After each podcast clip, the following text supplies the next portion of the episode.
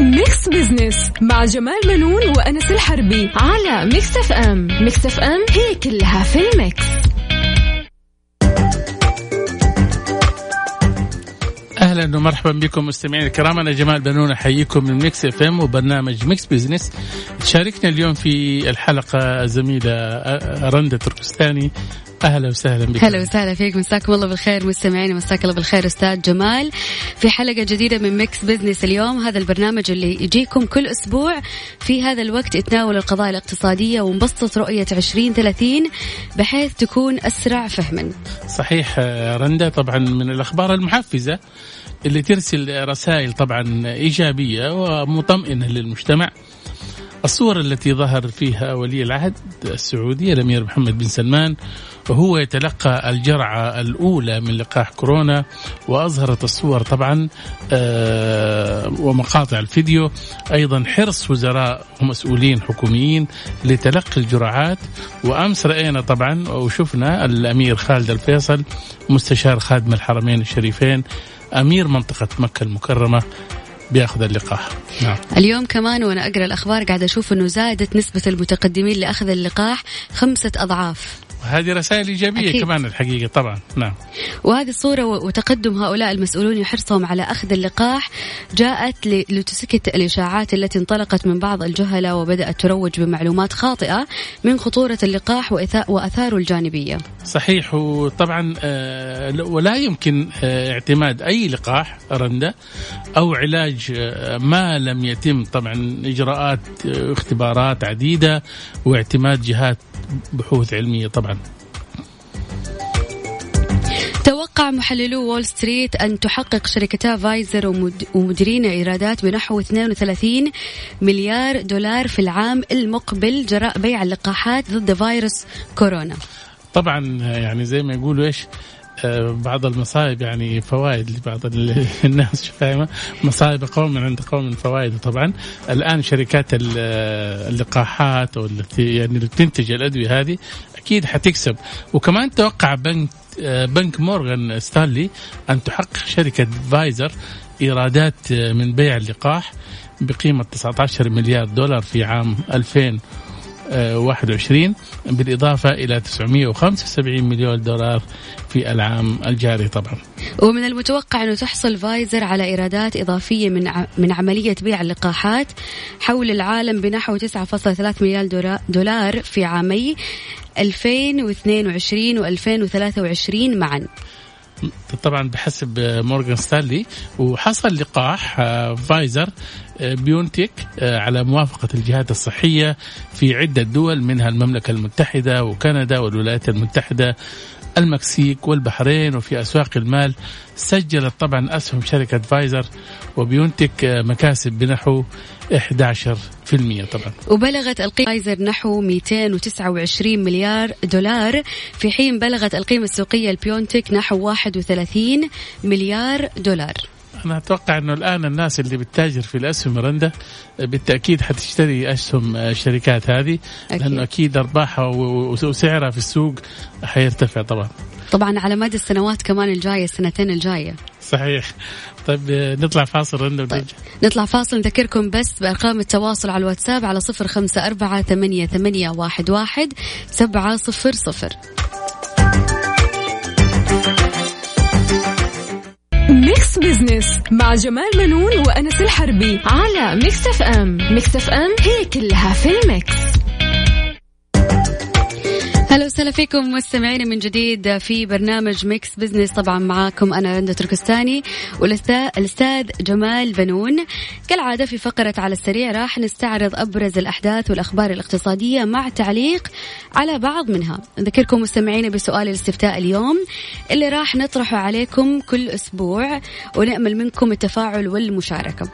السؤال يقول إذا كان عندك مشروع استثماري وينقصك التمويل هل تفضل أنه أنت تقترض من البنك أو تبحث عن شركاء يساهموا معك في التمويل أو تأخذ تمويل بفوائد منخفضة؟ صحيح رندا. طبعا إحنا هذا الاستفتاء هو يعني زي ما تقولي نبض البرنامج لأنه بيتفاعلوا مع الناس وأحيانا تجينا تعليقات ممكن تكون جميلة وممكن تكون في مقترح وفي بعضهم يعني يقول يعني رأيه. ولكن خلينا نشوف الثلاث الخيارات هذه اللي هي أبحث عن شركاء تمويل واقتراض من البنك أو تمويل بفوائد منخفضة. طب خليني أنا أسألك رندا أنت الآن لو جيتي تستثمري شوية فلوس أوكي؟ في أيه. مشروع ونقصتك فلوس هل أنت حتاخذي من البنك؟ ولا تدوري عن شركاء كده من زملائك وأصدقائك وتاخذي منهم التمويل وتقولي لهم أنا أرجع لكم إياه بعد فترة أو تدخليهم معك شركاء أو إيش حتسوي بالضبط؟ شوف حستبعد إنه أنا أدخل شركاء معايا. هذه أول شيء. ممكن إنه أنا آخذ تمويل بفوائد منخفضة أو ممكن إنه أنا آخذ قرض من البنك. أيوه صحيح. يعني هذه واحدة من الحلول طبعا. أكيد. صح ولا لا؟ واليوم البنوك طبعا بتقدم يعني تمويل آه، ميسر وعندها إغراءات كثيرة طبعا. بس أستاذ جمال أنت أدرى مني في ذا الموضوع. أنت لو كنت في هذا المكان إيش راح تختار؟ والله أفضل إني يعني آه، دائما أفضل إني أدخل شركاء ليش؟ ليش؟ آه، بحيث إنه هذا يسهل لي في عملية إدارة المشروع ولا يحملني أنا كمؤسسة صغيرة مثلا أو متوسطة.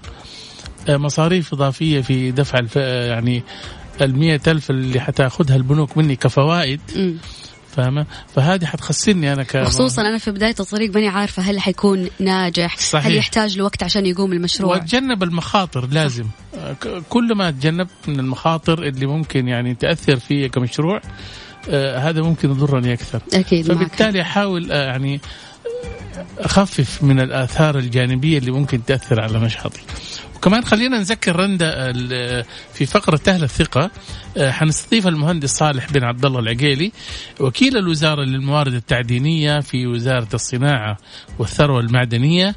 آه، طبعا حنتكلم عن مستقبل قطاع التعدين ومساهمته في الاقتصاد السعودي. طبعا حيكون ضيفنا في فقرة أهل الثقة. أكيد راح نكون معاكم بعد دقائق بس نطلع فاصل بسيط ونكمل معاكم في Mix Business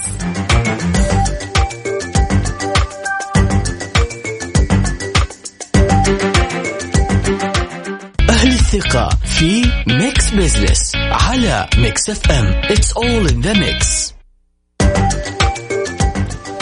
عدنا لكم من جديد مستمعينا في Mix Business معي زميلتي رندا تركستاني. آه، طبعا آه، يمثل قطاع آه، المعادن رندا في السعودية. نفط آخر غير مستغل وأن المفترض والمخطط له أن يمثل قطاع المعادن. الركيزة الثالثة للصناعة السعودية إلى جانب النفط والغاز والبتروكيماويات لتسهم في تحقيق مزيد من الرخاء لتتماشى أهدافها بشكل. بشكل كبير آه، مع الاستراتيجية التنموية للمملكة المتمثلة في تنويع مصادر الدخل وتوفير فرص العمل والتنمية الشاملة طبعا آه، حنتحدث حول هذا الموضوع مع ضيفنا المهندس صالح بن عبد الله العقيلي وكيل الوزارة للموارد التموينيه التعدينية في وزارة الصناعة والثروة المعدنية. أهلا وسهلا مهندس صالح. أهلا وسهلا أستاذ جمال سعيد جدا باستضافتكم لي. أهلا وسهلا. أول شيء باشمهندس حدثنا آه، عن مساهمة قطاع التعدين في مبادرات ومشروعات رؤية 2030. آه، بداية صراحة أحب أشكركم على تسليطكم الضوء على قطاع مهم آه، وواعد يمثل أحد ركائز رؤية المملكة لتنمية آه، وتنويع الاقتصاد.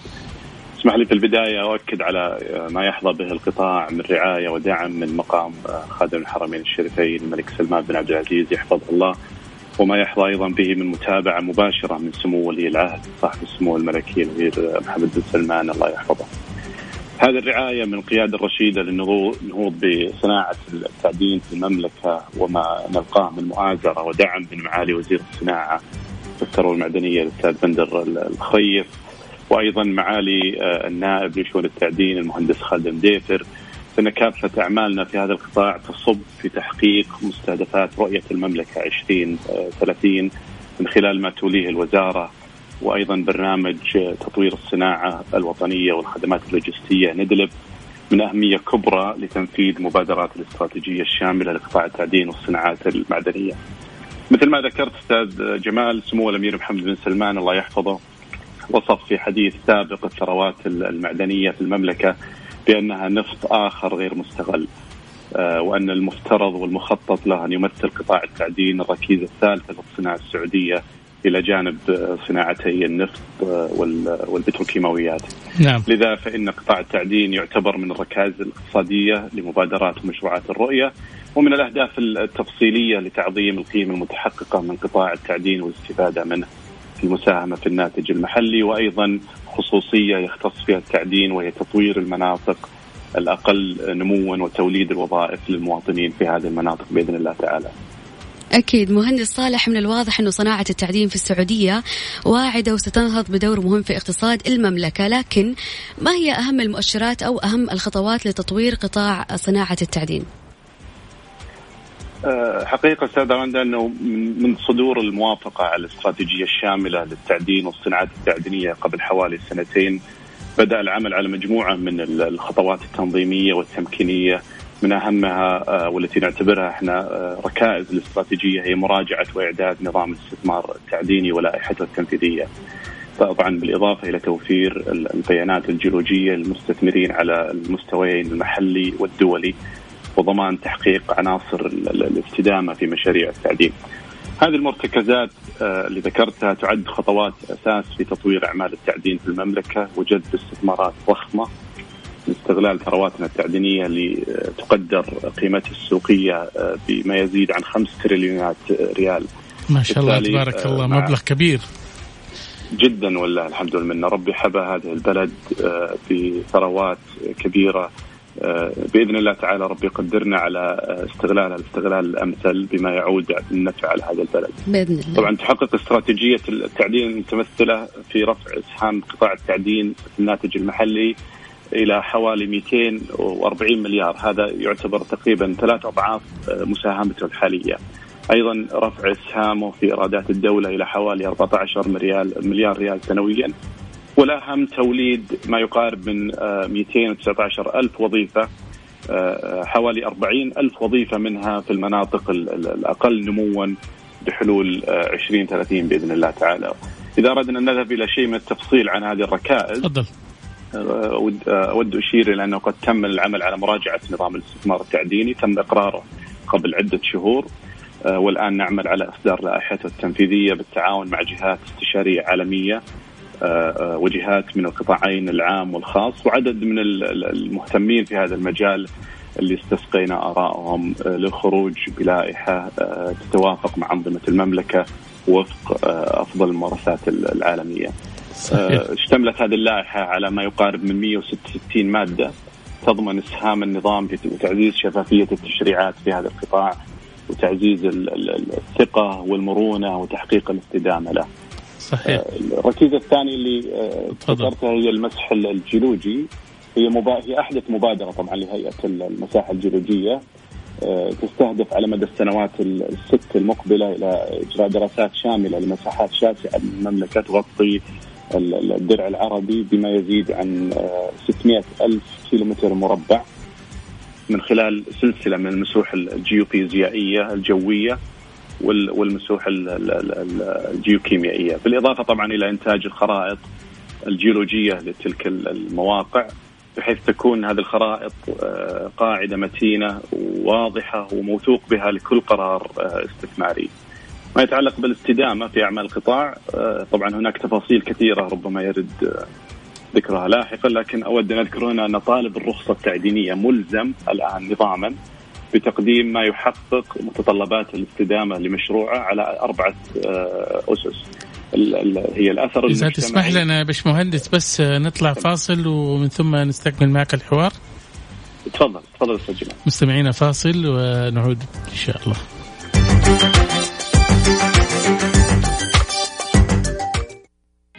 الثقة في Mix Business على Mix FM It's all in the mix. مكملين أكيد معاكم مستمعينا في برنامج Mix Business مع الأستاذ جمال بنون ومعاكم أنا رندا تركستاني. راح نكمل حوارنا مع المهندس صالح بن عبد الله العقيلي وكيل الوزارة للموارد التعدينية في وزارة الصناعة والثروة المعدنية. مهندس صالح معانا. إيه يا هلا وسهلا. ما هي أهم الفرص المتاحة في قطاع التعدين للمستثمرين المحليين والدوليين؟ حقيقة الفرص اللي ستتاح في قطاع التعدين للمستثمرين محليين أو دوليين ستكون كثيرة ومتنوعة بإذن الله تعالى.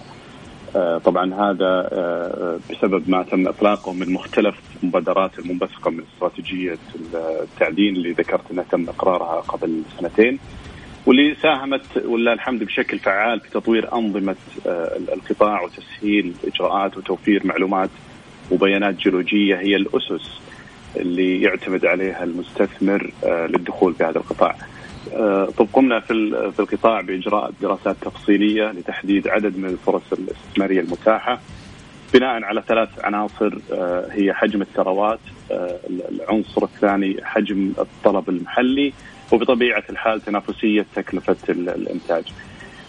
ممكن أعطي عدة أمثلة على هذه المستهدفات يمكن ال ال ال الهدف الأول اللي إحنا نعمل عليه حاليا وبإذن الله نرى تحقيقه على الأرض قريبا اللي هو إنتاج صناعة الفوسفات يعني نطمح إلى أن المملكة تكون ضمن أكبر ثلاث دول منتجة على مستوى العالم للأسمدة الفوسفاتية. اذا إذا ما نظرنا إلى معادن الثمينة مثل الذهب والفضة ومعادن الأساس مثل النحاس والزنك. آه، نطمح إلى مضاعفة الإنتاج إلى عشرة أضعاف بإذن الله تعالى. صناعة الحديد آه، آه، والصناعات التحويلية المرتبطة به. نطمح إن شاء الله إلى مضاعفتها خلال العشر سنوات القادمة. فيما يخص إنتاج الألومنيوم نطمح إلى أن إن شاء الله بإذن الله تعالى تكون المملكة من الدول العشرة الأولى في إنتاج الالومنيوم والصناعات التحويلية المرتبطة به، بالإضافة إلى إلى سلاسل قيمه جديدة أيضا نعمل على تطويرها تشمل معادن مثل التيتانيوم واليورانيوم والعناصر الأرضية النادرة النيوبيوم والتانتلوم آه، وغيرها. يا باش مهندس الحقيقة الآن في سؤال جاني على الواتساب من أحد المستمعين بيقول إنه آه، عدد المعادن اللي موجودة في السعودية كم تقريبا ونحن كم طلعنا منها؟ طبعا صعب إحصائها بشكل كامل لكن آه، إحنا نعمل مساحات مساحات جيولوجية مستمرة. حاليا آه، نعرف إنه عندنا ما يقارب ما يزيد على 80 نوع من أنواع المعادن. طبعا في مختلف المراحل من الموثوقية ومعرفة المخزون. آه لكن آه يعني حاليا ما نعرفه يمكن حوالي أكثر من 70 إلى 80 معدن موجود في المملكة. ما شاء الله. بس اللي إحنا اللي طلعناهم حتى الآن كم من؟ يعني قديش؟ يعني كم في المية طلعنا يعني من الثمانين عندك آه، فكرة؟ ولا شيء يمكن أقل أقل من سبعة أو ستة بالمية. إن شاء الله الخيرات موجودة وتطلع بعدين يعني. طيب آه باشمهندس أبى أعرف كيف حيستفيد المحتوى المحلي آه في المشتريات من مشاريع التعدين؟ وما هو دور الوزارة في تمكين المؤسسات المنشآت الصغيرة والمتوسطة في القطاع؟ أستاذ جماعة السؤال السؤال هذا قريب جدا إلى قلوبنا طبعا المحتوى المحلي في نظام التعدين الجديد آه، أولي عناية آه، كبيرة آه، لتنشيط القطاع الصناعات الصغيرة والمتوسطة. يعني نصت خطة إدارة الأثر الاجتماعي لمشاريع التعدين على خطة للشراء من المجتمعات المحلية، توفير الفرص التجارية للشركات وأيضا المؤسسات المحلية والأفراد وفق الدليل الإرشادي اللي تصدره الوزارة.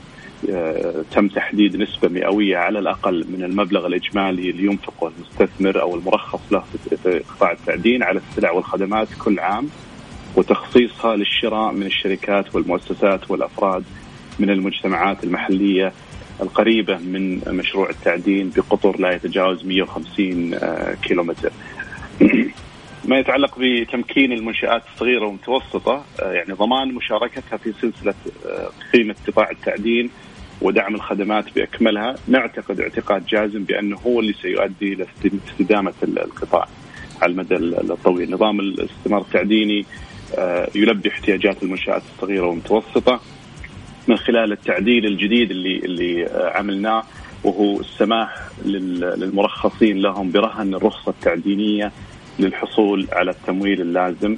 سابقا ما كان مسموح الشيء هذا. طبعا يجدر الذكر أنه صندوق التنمية الصناعي يقوم الآن بفضل الصلاحيات المعدلة حديثا.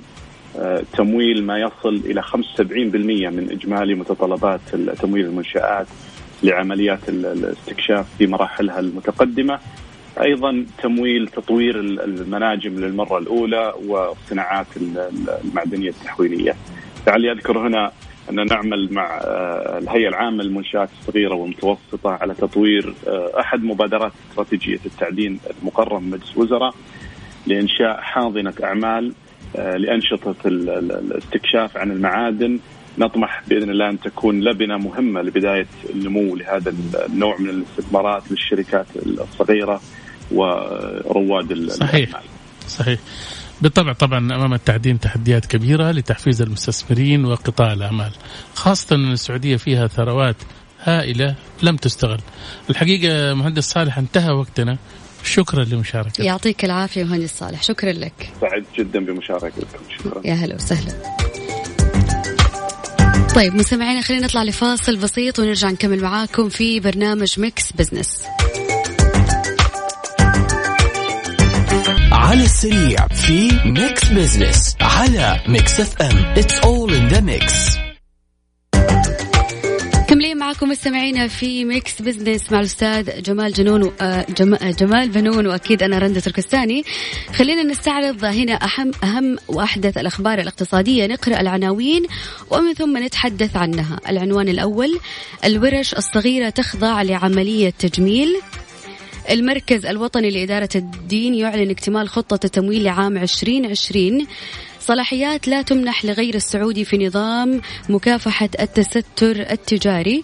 الصناعات العسكرية ترخص ل 54 شركة محلية ودولية. والعنوان الأخير رفض اعتماد 123 مستشفى لعدم اكتمال المعايير المطلوبة. طيب آه، رند خلينا نبدأ واحدة واحدة. آه، مع آه، اللي هي الورش الصغيرة تخضع لعملية تجميل. آه، إحنا عارفين الورش الصغيرة زي إيش؟ زي محلات البنشر حقت الدراجات. آه، محلات التبريد وصيانة المكيفات والغسالات هذه طبعا ورش صغيرة ويعني محلات صغيرة بتقدم خدمات. ولكن لو تيجي تنظري لها إنما هي فيها تشوه بصري أول شيء بطريقة عرض المكيفات العطلانة كلها برا كده حاطينها ومنظر الدراجات الخربانة كده برا وعشان إنه الواحد يصلح فيها. فبالتالي الآن البلدية بتفكر إنها هي كيف تحسن آه، منظر هذه المحلات بحيث تكون أكثر جاذبية. لنفترض إن أنا رحت أنت لا تنسي الآن كثير من الشباب حتى الشابات بيستخدموا الدراجات الهوائية أكيد. في الكورنيش وفي أماكن يعني مسموح لهم يعني إنه يمارسوها كرياضة فبالتالي هي بتتعطل وشيء زي كذا بيروحوا يصلحوها لازم تكون المحلات نظيفة وأسلوبها كويس وفي أماكن استراحة للزبائن. طبعا وزارة الشؤون البلدية والقروية بدأت العمل على إعداد دليل الاشتراطات لنشاط الورش الخفيفة اللي هي إصلاح الأجهزة المنزلية وإصلاح الأجهزة الإلكترونية آه، الاستهلاكية تنجيد الأثاث آه، إصلاح الدراجات الهوائية وغيرها. وتضمن الاستبيان عدد من الاستفسارات حول آه، الاشتراطات المطبقة حاليا ومدى تأثيرها على إنشاء وتشغيل الورش والترخيص من حيث المتطلبات والتجديد وكمان واللوحات والتشطيبات الخارجية بحيث إنها تكون محلات على الأقل تكون إيش؟ ماشية مع التطور اللي حاصل في المدينة من خلال يعني آه، المحلات يعني اللي ما فيها تلوث بصري وما فيها كمان يعني الواحد يروح يقعد في مكان نظيف إذا كان راح آه، الثلاجه ولا أي أجهزة إلكترونية فعلى الأقل تكون هذه الورش من مظهرها الخارجي آه، منظرها جميل. نعم. في كمان العنوان الثاني اللي ذكرتيه رندا المركز الوطني لإدارة الدين يعلن اكتمال خطة التمويل لعام 2020 المركز الوطني لإدارة الدين عن آه، أعلن عن اكتمال خطة التمويل لعام 2020 والبالغ حجمها 220 مليار ريال بنجاح. وتم تنويع طبعا مصادر التمويل عن طريق إصدارات حكومة المملكة العربية السعودية آه، المحلية والدولية. واستحداث قنوات تمويل جديدة وتشمل طبعا التمويل الحكومي البديل وتمويل سلسلة الإمدادات وطروحات آه، خاصة بالإضافة إلى مشروع آه، توحيد الإصدارات الحكومية المحلية. وأعلن المركز كمان رندا وبحسب التقويم السنوي للإصدارات عن الانتهاء من استقبال طلبات المستثمرين على إصداره المحلي لشهر ديسمبر تحت برنامج صكوك حكومة المملكة العربية السعودية بريال السعودي وبلغ حجم الطلبات 11 مليار و721 مليون ريال. أما العنوان التالي ترندا اللي هو ثمانية صلاحيات لا تمنح لغير السعودي في نظام مكافحة التستر. أنت عارفة طبعا الحكومة الآن شان حملة قوية على مكافحة التستر التجاري أكيد. وانعكاساتها السلبية على الاقتصاد السعودي لأنه ما بتظهر أرقام حقيقية. وزارة التجارة طبعا حددت اللائحة التنفيذية لنظام مكافحة التستر بثمانية أدوات. لا يجوز للمنشأة آه، منحها لغير السعودي. يعني ما يصير يعني كيف انت صاحب مؤسسة وتعطي صلاحيات البنك والأوراق العقار وأشياء زي كذا والإيجارات كلها هذه في يد وافد مثلا. طبعا هذه واضحة إن هذه تستر. المفروض كل الأوراق اللي خاصة بالمحل وبالعمالة وبالمرتبات وكل حاجة اللي لها علاقة بالمؤسسة لازم تكون في يد المالك السعودي. أكيد. أما إن كان وجد في يد ال- الوافد فهذه يعني ما يحتاج يعني واضحة عين الشمس إنها تستر ستر.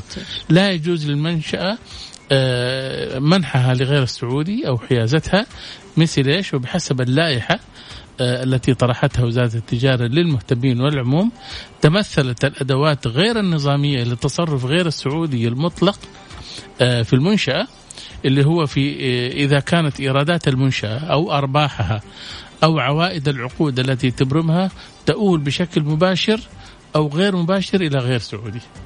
يعني هذه الأشياء لو وجدوها في يد وافد في المحل نعرف إنه هذا المحل له هو ومو للسعودي. أو مثلا هو ممارسة السيطرة أو التحكم المنفرد في غير السعودي. من ناحية التوظيف ومن ناحية التعيين إذا حصل هذا الشيء في المؤسسة فهذا كمان يعني آه، مؤشر آه، إنه هذه المؤسسة آه، نظامها غير الصحي طبعا. الخبر الرابع رندا الصناعات العسكرية ترخص ل 54 شركة محلية ودولية. طبعا إحنا من إيجابيات رؤية 2030 إن إحنا صرنا نسمع عن الصناعات العسكرية آه، على وسائل الإعلام بشكل يعني مفتوح. من أول ما كنا نعرف الحقيقة لأنه كانت معظم الصفقات وربما بعض الأشياء كانت تتم فقط ما بين الوزارة وبين الشركات ولكنها ما كانت معلنة. ولكن آه، بدأنا في رؤية 2030 ومبادراتها وبرامجها. نسمع ونعرف الصناعات العسكرية. ليش؟ لأنها بتعطي فرص للشركات السعودية وحتى المؤسسات الصغيرة والمتوسطة بتدخل فيها. تقرير مستجدات الاستثمار الربعي الصادر عن وزارة الاستثمار آه، كشف إنه الهيئة العامة للصناعات العسكرية رخصت ل 54 شركة محلية ودولية بنهاية الربع الثالث من آه، 2020 فيما بلغ عدد تراخيص تلك الشركات آه، 70 ترخيص. آه، طبعا آه، حيمكنها من مزاولة عدة أنشطة مختلفة في قطاعات الصناعة العسكرية وأوضح التقرير طبعا أن تراخيص الصناعات العسكرية التي منحت آه، لهذه الشركات آه، شملت ستة أنشطة آه، مختلفة في القطاع آه، في القطاع تندرج تحت مجالات آه، التصنيع العسكري وتقديم الخدمات العسكرية ومجالات توريد المنتجات أو الخدمات العسكرية. آه، السؤال الأخير أو الخبر طب الأخير. تسمح لي بس أستاذ جمال قبل أن نطلع للخبر الأخير نطلع بس فاصل ونرجع نكمل طيب، معاكم. تفضل.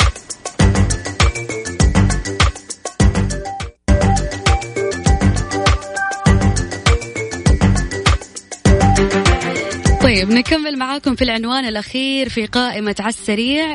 رفض اعتماد 123 مستشفى لعدم اكتمال المعايير المطلوبة. شكرا. أنت طبعا آه، الخبر هذا فرحني كثير. ليش؟ ما هي شماتة هي. ولكن هذا يعني إنه اليوم أي مشروع يتعلق بصحة الناس وسلامتهم سواء صحي أو غذائي ويترفض من جهات مختصة هذا معناته إنه هم قديش حريصين على تطبيق المعايير. أكيد. صح ولا لا؟ اليوم مو بس أي واحد يبني له بيت وحط له كم سرير وجاب جهاز اشعه مدري من فين وقال خلاص أنا فتحت عيادة ومستشفى. فاهمة؟ ولكن إذا ما تشمل يعني أو يعني هذه المستشفيات ما فيها معايير آه، و آه، يعني مطابقة للمواصفات فبالتالي هي ما يمكن يعني إنهم يعطوها تصريح بممارسة العمل آه، الصحي. طبعا كشف تقرير رسمي للمركز السعودي لاعتماد المنشآت الصحية عرفت اعتماد 123 مستشفى في مختلف مناطق المملكة من بين 364 مستشفى. وشوفي أغلبها تابع لوزارة الصحة. يعني مستشفيات حكومية كانت حتفتح ولكن اليوم مع التشديد في تطبيق الأنظمة والقوانين والصرامة أو الحزم اللي موجود في تطبيق المعايير ممكن أجي أقول للمستشفى لا حتى لو حكومي إيه خلاص كمل. لكن أول من زمان كان أي واحد كان زي كذا سواء مدرسة أو مستشفى أو أي شيء ممكن الواحد يعني يمشي حاله. لكن الآن لا. أغلبها آه، هذه المستشفيات تابعة لوزارة الصحة كما تم سحب شهادات الاعتماد من تسعة مستشفيات فيما تم اعتماد 25 مستشفى بشكل مشروط آه، منذ بداية الاعتماد. طبعا المشروع هذا بدأ في 2018 يعني الآن إحنا يا دوبنا لنا سنتين بنتهنى بالشيء هذا.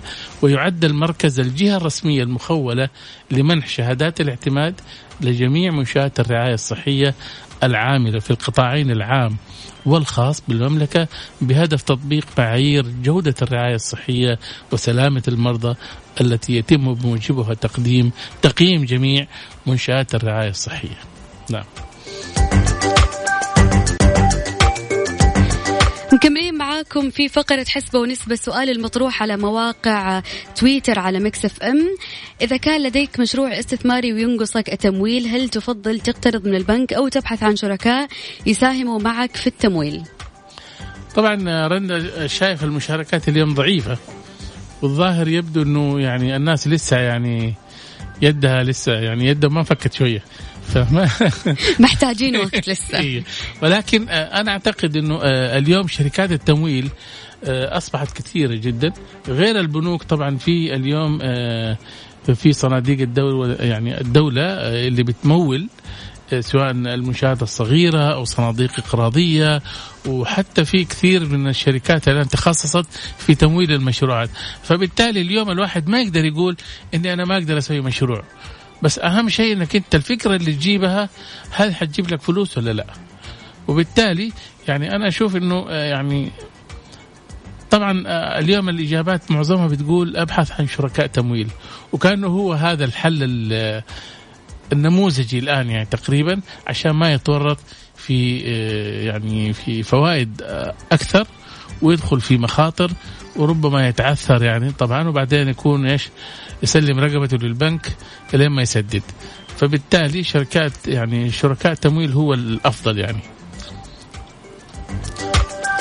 كذا أستاذ جمال وصلنا للختام اليوم في حلقة Mix Business كانت معلومات ثمينة ودسمة يعطيك ألف عافية. العفو رندا. الحقيقة أنت آه، نورتينا في البرنامج. شكرا. وأعطيتي المعلومات اللي قدمناها قيمة مضافة الحقيقة للسادة المستمعين. آه، وإن شاء الله نكون إحنا قدمنا حاجة مفيدة آه، للناس اللي بتتابعنا من ناحية الضيوف من ناحية المعلومات اللي أعطيناهم هي ومن ناحية الاستفتاء. وإن شاء الله يتفاعلوا معنا في الأسبوع المقبل. وضيوف جدد ومعلومات جديدة. بإذن الله نلقاكم في الحلقة القادمة من الأسبوع المقبل. شكرا لكم.